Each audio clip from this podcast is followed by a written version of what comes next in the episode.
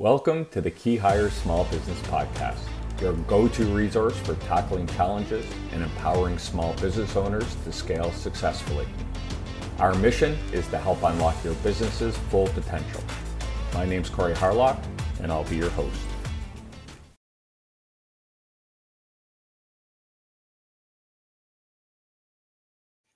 As a business owner, do you have something you're really good at? You want to spend more time doing that, but you're stuck in the muck doing all the other things you didn't sign up for being a business owner, like having to hire people, maybe having to sell your product, maybe having to manage the production of it. Well, today we're going to talk about how to figure out what you're good at and how to optimize that. Sometimes as a small business owner, you might not be the best at running your company. Maybe it might be time to hire someone to run your company and you take a job within that company, if that's what it's going to take you to get to the next level. Welcome to the Key Hire Small Business Podcast. My name is Corey Harlock. I'm the creator of Key Hire, and I will be your host today. We are Season 2, Episode 8. We're coming to you from the shores of Lake Champlain in upstate New York.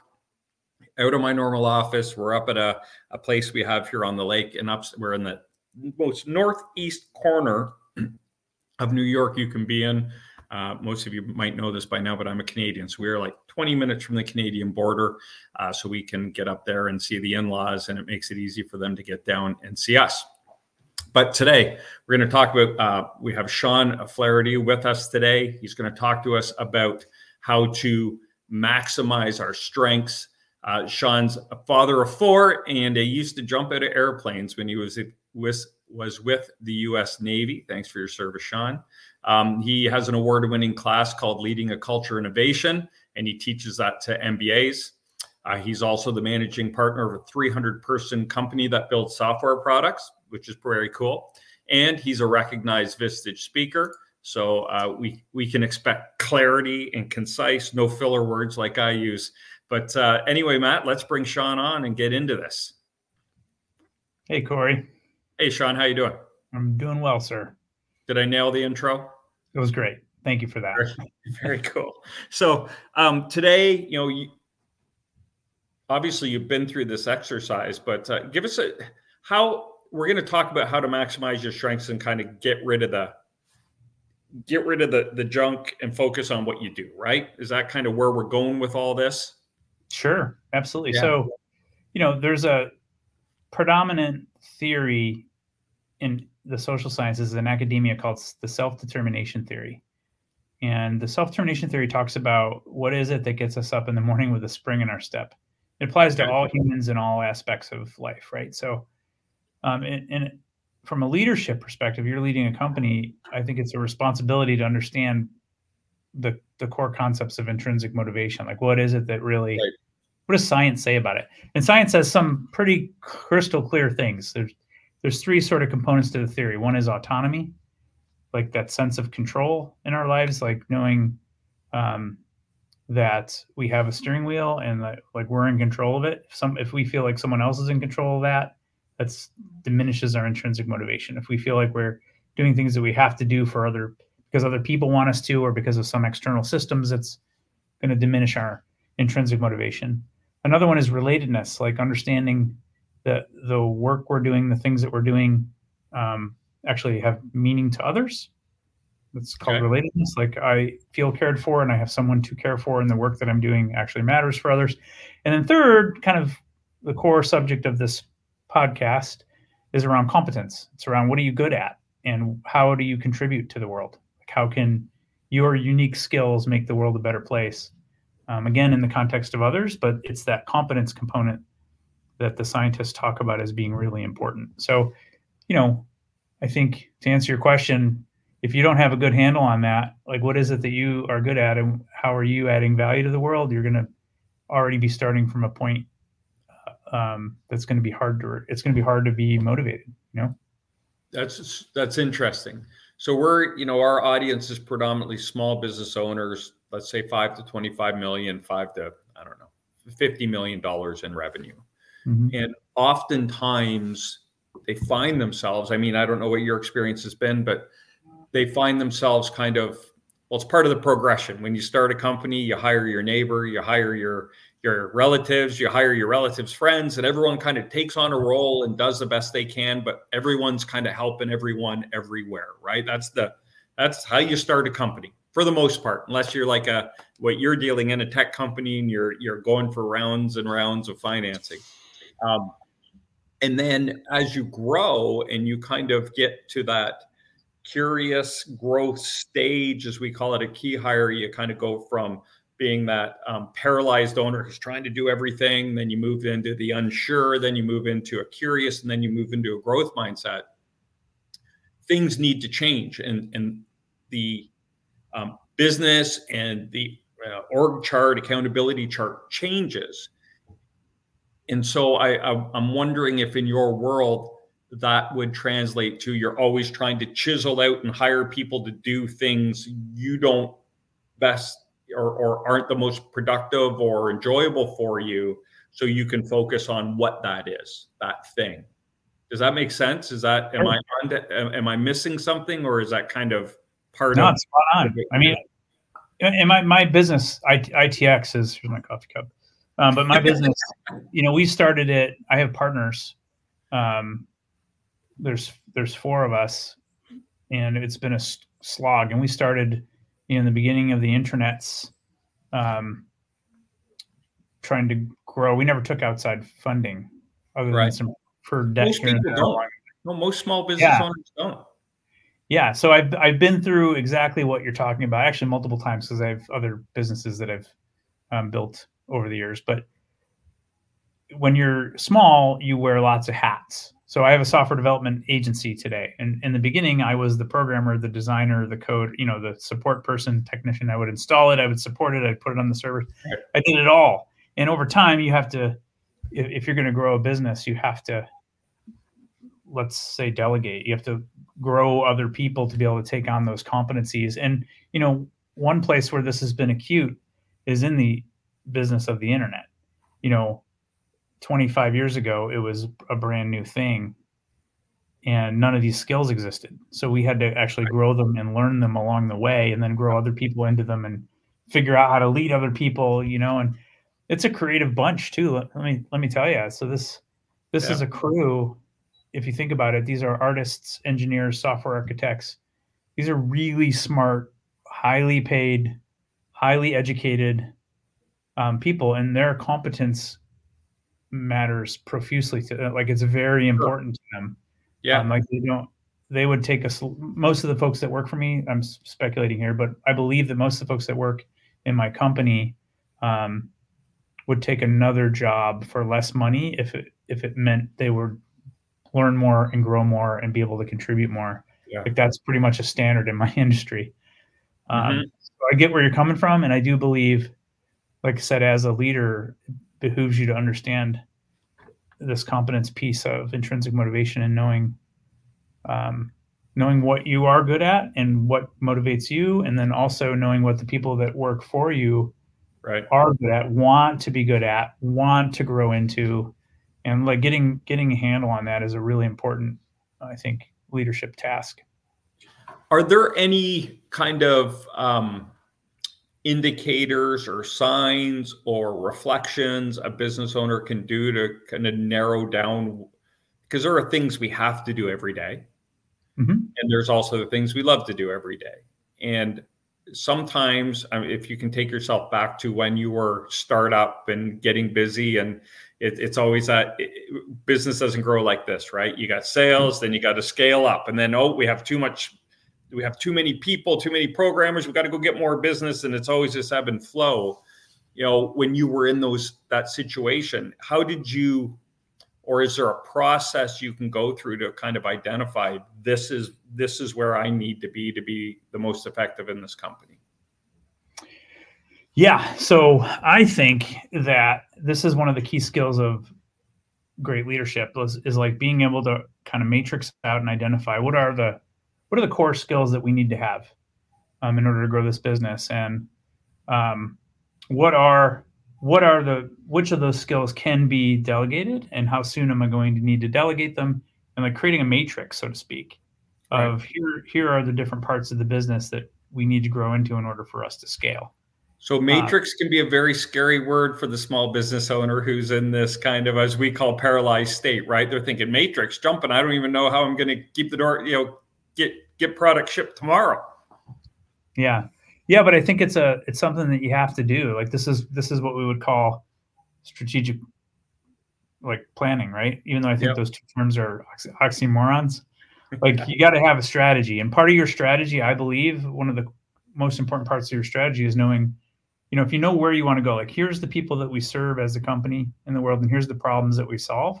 If you have that clearly laid out, then you can pretty clearly articulate, here's the skills of the future that we're going to need to grow into. Right. And here's the things I'm doing today that I can't possibly do if we're going to scale.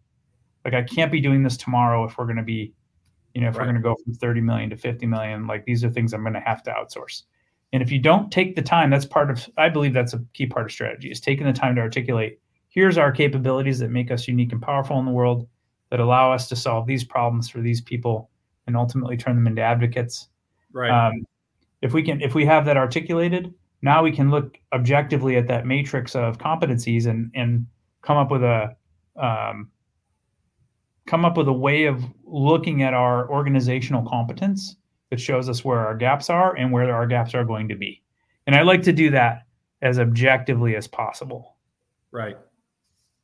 Does it make sense? And when I say it does make sense, and that it's part of the progression. And I think a lot of the business owners I get to work with often are, you know, we take them back, like the beginning is that paralyzed state when it's just so busy, they're trying to do everything, and they're oftentimes their team are great people doing the best job they can, but the business and the volume of business and the complexity of the business have outgrown their experience or capabilities. And that is the biggest constraint on a business, right? And I think we're talking the same language, where that's where a business owner has to say, have a problem here. We're just not executing. And oftentimes when they're new, and it's these loyal people that have been with them a long time and that have given blood, sweat, and tears, it's hard to say, that's my problem, right? Because they kind of get blinded, or they truthfully are just so busy, they just know it's not working the way it needs to. When time is your only input, that's probably not a great process. When all you can do is put more time on it and have more people work more hours to get the job done, that gets really tough. Yeah, let's be honest about that. Every business, my own included, at some point, they're going to reach this, what's called the valley of death, right? Where you have to make some investments. You have to make some investments which are going to eat into your profitability and maybe even make you go negative for a little while. And you're going to have to be able to sustain that to get out the other side. So define investments, because that's an interesting term. And my initial thought is like, it's, I think people, you got to start bringing in some really high experience, high impact talent. Right. But give me some when you say, what's that? Every business is different, but it's almost always about talent. Like in the right business. Yeah. Sometimes it's, you know, if you're manufacturing something, sometimes it's it's always a competence issue though. Right. So like, hey, we figured out this niche and we can make a bunch of money. We see that there's this problem that we're solving in the market. We can turn these customers into advocates. So maybe we need to buy a $1 million piece of equipment so we can produce more of it and get over that hump. Or maybe it's, if you have a commerce business of some sort, maybe you need to make an investment in going into some e-commerce channels so you can raise the volume, so you can lower your cost basis but there's always some investment. And I would argue, to your point, it's almost always talent. It's almost always like it turns around, right? If you're going to buy that big piece of equipment, well, you need to have someone who can do the planning and the operation and the training and the scheduling and all that good stuff. Yeah. It's almost always talent, unless you're going to work yourself to death. You have to hire folks ideally that are better at the thing than you are. Well, that's what you think you want. That's what you want. Like, that's what you always want. Whether you think you do or not, that is what you want to have occur. And I don't know if you've ever been a part of it, but it's really cool. It happens with Key Hire when we get in there, because a lot of what we do is this talent planning for them. Like, here's where you are. here's where you want to be. So here are the steps we need to take in terms of your personnel, right? Your org chart's going to change and shift. It's not like we make one hire and life is better. That's never the case, but it's going to change, and we're going to baby step our way through this. But once you redefine what a great person looks like in their company, it's amazing to watch business owners when they go, oh, I didn't know these people existed out there, because they just haven't broken through to that market or committed to the investment of paying someone what it takes to bring them in, because often it's a big ticket item. Yeah. Labor is always that's our biggest line item in most businesses these days, certainly in the software development agency. For sure. I know, it's crazy. Those guys are, and they don't even want to come to the office. They want to work from the back of their van at the beach while they're, while you're paying them all that. Which is fine, as long as they're productive, right? They're killing it. So let's kind of talk then about the mistakes you see, business owners making when, they're trying to focus on their talent, where they can bring the biggest impact to their business. I think we've danced around it a lot, but what mistakes do you see business owners make when they kind of say, hey, I'm going to focus, I'm going to lead the sales team because that's what I'm good at. I know all the clients, I built up this business, and I need everyone else to do their job so I can focus on sales. That might not be the right example, but what mistakes do you see them making when they try to kind of pull themselves out of all the muck and focus on those one or two things that they think that they want to do, or it's their passion, or they think is the biggest impact for their business? Yeah. And again, I think it goes back to what I said earlier. I think it was Steve Jobs that says you hire smart people so they can tell you what to do, not so you can tell them what to do. Right. Right. I think it all goes back to self-determination theory for me. Like, you hire a person for what you can see. Like, you can only see what they put on their resume, the stories that they can tell about their history, and whatever you get from calling references or whatever. They've got a collective history of what they've accomplished. But you don't hire, like, Stephen Covey, Seven Habits of Effective Leaders, got a great quote in the beginning of his book. It says, you can hire a person's hands, but you can't hire their heart. You can hire a person's back, but you can't hire their mind. And I think the bigger a company gets, the more important it is to be hiring on values first.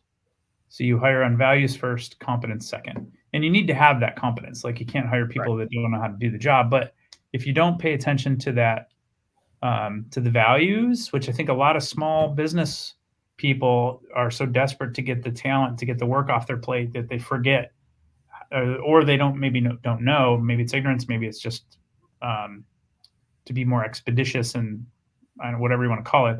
But if you take your eye off that values ball, that's going to cost you way more in the long run than making a bad values hire is going to cost you more than making a bad competence hire. Because a competence hire, you're going to see it pretty quickly if they're not competent, and you're going to make a decision whether they're trainable or not, and you get them off the plate. But the values piece, if they're competent, it can be a really long-term cancer that you brought into the company. Does that make sense? Yeah, Simon Sinek calls those people high-performing assholes. Fair enough. Right? If you ever want to know who the asshole is in your business, just ask your employees. They'll all point to the same person, right? Those are the people that just don't fit in with the culture. Now, our philosophy is, if we're going to put someone on your bus, they got to be at the front. So all your other employees go, wow, they're a really good employee. I got to raise my game. I got to be better, do better. So yeah, that's that culture piece, is because once you get distractions in there, or toxic, it gets toxic or cancerous, whatever, insert word here. You oftentimes, your high performers don't want to play that game, and then they leave. And then that gets really expensive, because as your best people start leaving, this new person who's supposed to really come in and ground the company and raise you up, you're losing your good people. And this person who is really the problem becomes even more important in your business, because they're kind of the last one left. And if they leave, there's no one to kind of do the job, or the people that are left don't have that level of competence. What about when you hear people say, well, all business owners say, well, I'll just do that. Like, I don't like it, but no one else wants to do it, so I'll just do that. And then they dive into a part of the business that doesn't energize them or doesn't make them jump out of bed and ready to go to work, because they're slogging through stuff that they've determined no one else can do it, so I'll just do it, even though it's not what I want to do. Yeah, and I don't think there's any way of getting around some of that. Right. But if that becomes the focus of your time, then you can't be doing the things that are important to really growing a business. So, you know, I don't know a lot of successful business owners that didn't, you know, put the dishes in the dishwasher and clean the floors every now and then and like do the work that has to get done. You know, it's at least the good ones, like they're willing to get down and do the work at all the levels when they need to. Right. And having that sort of a leadership ethic, I think, is a good thing to demonstrate, and it's a good thing to have. But at the same time, your job as you get bigger is to coach and to teach and to lead and to connect. Like, that becomes your job. Right. And if you find that you're not doing those things, if you're not spending more of your time connecting people to the vision, connecting and figuring out what building blocks are going to better connect people and what building blocks are better are going to grow you for the future so that you're more adaptable in the future. And if you're doing less of those things over time, you're making a mistake. That's my theory. Yeah. And I think you touched on something that's key in because you said, as you're growing. So in the beginning, I think it is important that you load the dishwasher, clean the floors, lock the door on the way out. But as you grow, and this is kind of that growth mindset of a business owner, understanding that you can't do that and grow the company and get to, you know, however big you want, $100 million a year, and still be doing that. That's where, I mean, I think that's how you have to start a business, right? But as you kind of grow through those growth stages and start hitting those objectives, you have to let go, trust other people to do that type of stuff so you can focus on the bigger picture. Absolutely. Hey, it's Corey.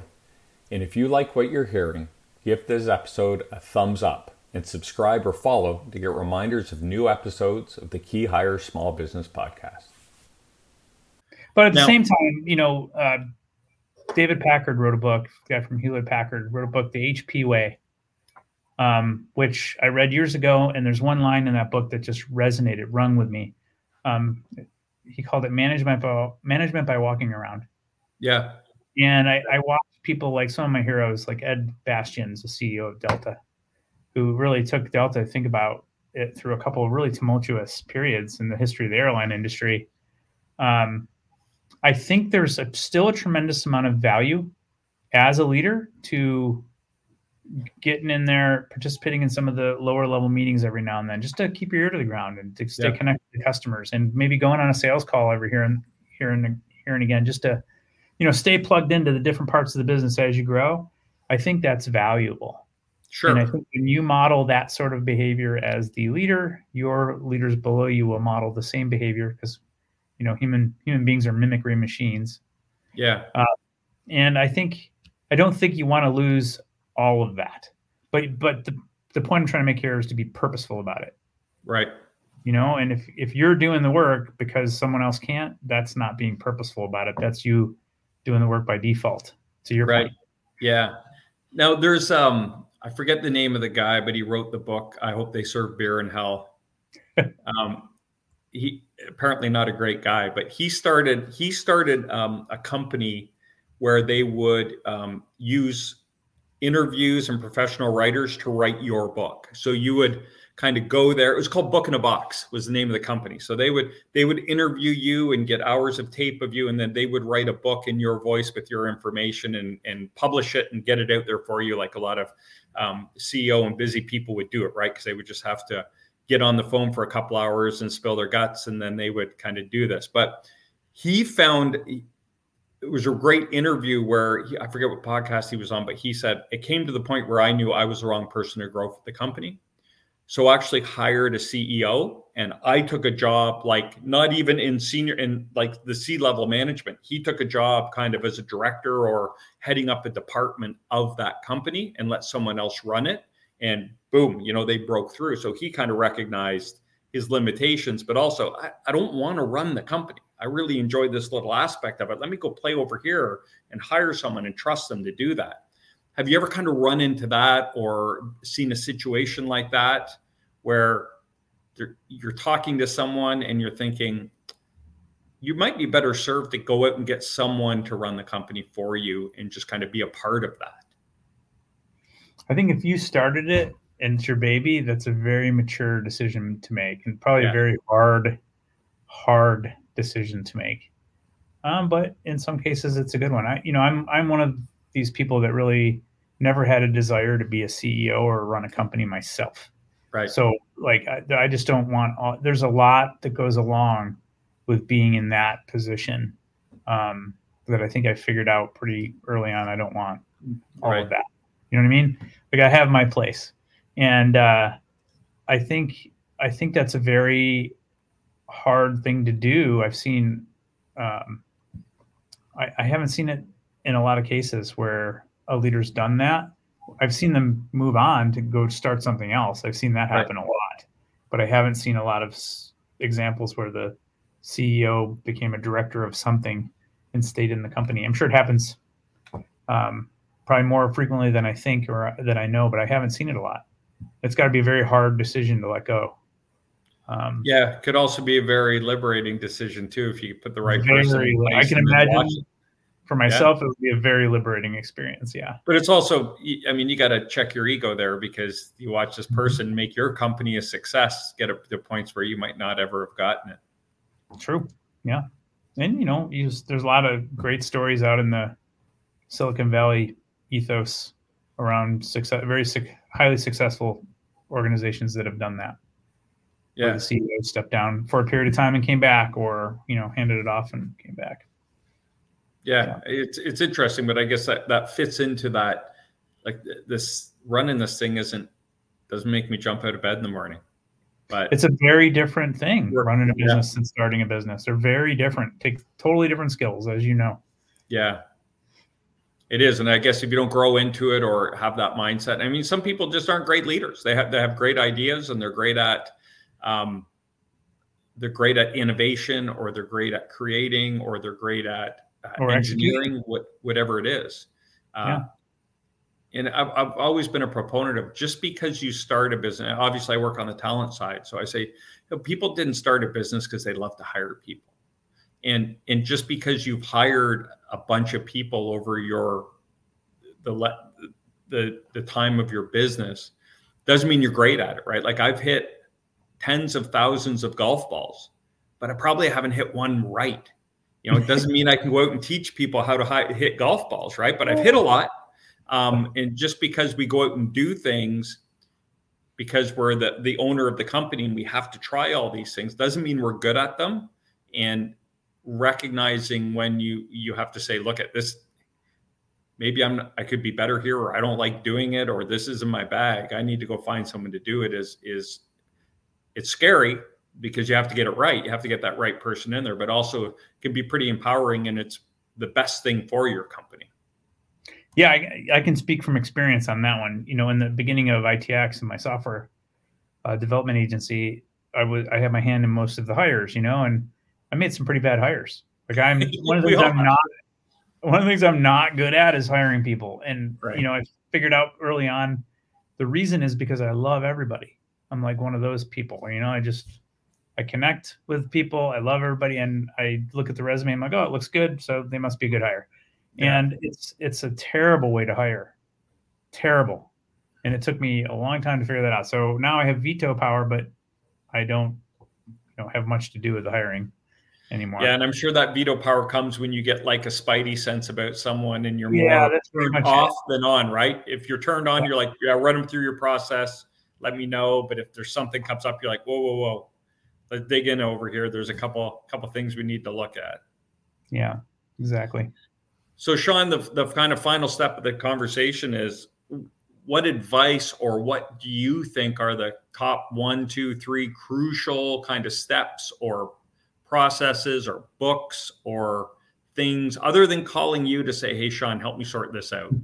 What can a business owner do to kind of start identifying where they want to be, creating that strategic plan, acting on it, But I think more so just kind of understanding what it is they want to be doing in their business that's best for them and therefore best for the business. Yeah. So I would start by reading a book by a guy named Mihaly Csikszentmihalyi. It's titled Flow. And what Mihaly studied his whole life, he passed away, I think, 2 years ago. But what he studied his whole life was human peak performance. And he studied musicians and athletes and business people and all dimensions of life. And he found, that people are, and he basically studied that competence component of self-determination theory. And what he found was that people in their prime, when they perform their best, when there's a significant amount of challenge against a significant amount of skills that they have, that they uniquely bring to the table. And you are in a state of flow when you're challenged enough that you're learning and growing, and you actually get excited to stay on that growth path. And I think if you read that book and you understand the science of flow and human peak performance, I bet most leaders would find in their work the points at which they find their own flow. Like they find the pieces of the business that they really love to do. And for the pieces that are kind of outside of that, maybe those are the things that you should be thinking about outsourcing. What would be a realistic percentage that you get to work in those areas that you can get into a flow and cause you that level of excitement? Are we looking for 100% here? Are you looking 80/20, 60/40? What's the mix? Great question. And even Mihaly Csikszentmihalyi studies this as well. And, there is a balance, and it's going to be a different place for everybody and for you to know yourself. Like you have to have cycles of rest and flow, like deep rest, which is why, you can't play basketball if you're Shaquille O'Neal or, LeBron James. You can't play 8 hours. You can't play 25 hours a day and not, this doesn't work. You got to find those cycles, and it's going to be different for everybody. So, I think a good rule of thumb is, I would say, if you could find a way in which you're in flow 2 hours a day, 2-3 hours a day in your workday, that's a good place to be. That'd be my rule of thumb. And even when you say that, I'm like, man, that for people to find those 2 or 3 hours just to really get into what they do uninterrupted, right? Because how many times you get the do you know where do I find this document, or where's the contract for, or where is this, right? So getting it set up to do it is very cool. Hey, yeah, man. But if you don't set up the time for it, if you don't have that purpose, right, you're never going to get it. You're never going to have that space in your life. You're just going to keep solving the fire that's in front of you, And so I've talked about this on previous podcasts. Sometimes we get addicted to that because that's where you feel your value is. And dangerous. I have my personal theory is addicted to chaos. And I always reference, I had a client who they had a CNC business and they machine stuff. And their claim to fame was, you call us at 6:00 Friday, whatever you need, and we'll have it there by, before the weekend's done. And so I said to them, well, why don't you look at all these calls you've received? I bet you 80% of them are involved with 10 materials. Put them in the back. You got this big old warehouse, put them back there and just use them on consignment, right? Inventory them every week and pay for what you use. And what came back was, but if we do that, we can't charge as much because we have it and it's not as hard. I said, but your client doesn't know that. If they need it, they're willing to pay whatever. And if you're the person who can get it for them, but they weren't in love with the product they were selling. They were in love with how hard they had to work to produce the product they were selling. And they saw the value of their product was in how hard it was to deliver because no one else could do it, but they could. And they could have made it a lot easier, but they refused to do that. Fascinating. Isn't that wild? That's wild. So sometimes we get in love with the quick hits. I can fix a fire. I can solve a problem right now. And that gives me that little boost of adrenaline, and I'm like, okay, one problem solved. Scheduling 2 hours to be uninterrupted and not do that. But that's growth, right? That's that growth mindset from kind of a startup small business through to a growing and mature business. You got to understand the value of that.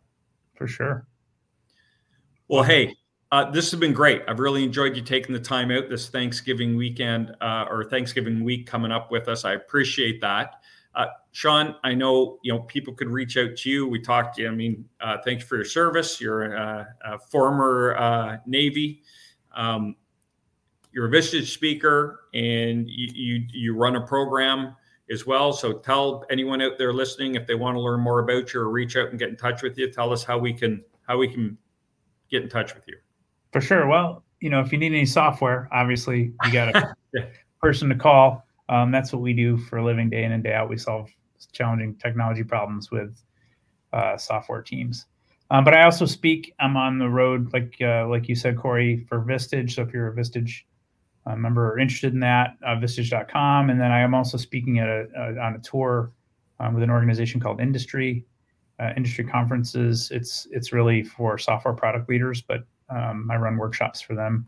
So you're always welcome to attend one of those and come see me there. Yeah, and I neglected to mention that we met through Vistage Network, and always happy to support Vistage members. My chair, Chuck Hendy, we did a really cool interview a while ago about how actually Vistage created Key Hire. I didn't have Key Hire when I joined my first Vistage group. Wow. And the people in that group, I had an idea, and just all the different people in that TA group with me walked me. They're like, how are you going to make money on this? I'm like, I have no idea. So they walked me. It was a B2B CFO, Michael Bowie, walked me through the pricing structure. We had Rainey Busby, who was an EOS implementer, was like, well, how are you going to provide service? I have no idea. So she walked me through the EOS model. And so it's you and I sitting here are doing this podcast is really the product of me being in a Vistage group 8 years ago. It's a great resource for growing a business, for sure. I can't recommend it enough, especially for the people we're talking about today. And a lot of the things that you shone a light on today, they would get that kind of, I wanted to say expert help, but it's not expert help. It's more people that have been through it and have gone through the experience, and much like you did for us today, can kind of tell you the rights and wrongs, and well, here are the mistakes I made. I don't know how to do it correctly, but I know how not to do it, right? So yeah, I agree. It's a super valuable resource. Thanks so much. Have a great Thanksgiving. All my best to you and the family, and we'll be in touch soon. Same to you, Corey. Thank you so much. Thanks, Sean. Thank you for tuning in to today's episode. We appreciate your support. If you enjoyed the show, we would love it if you could take a moment to leave us a review. And don't forget to subscribe or follow to stay up to date with all the latest episodes as they're released. Discover how Key Hire supports small business owners with talent planning and acquisition by exploring our YouTube channel or LinkedIn page. For comprehensive information, visit our website at www.keyhire.solution, where you can also sign up for a complimentary consultation to discuss any talent, experience, or capacity problems that keep you awake at night. Until next time, stop grinding and start growing.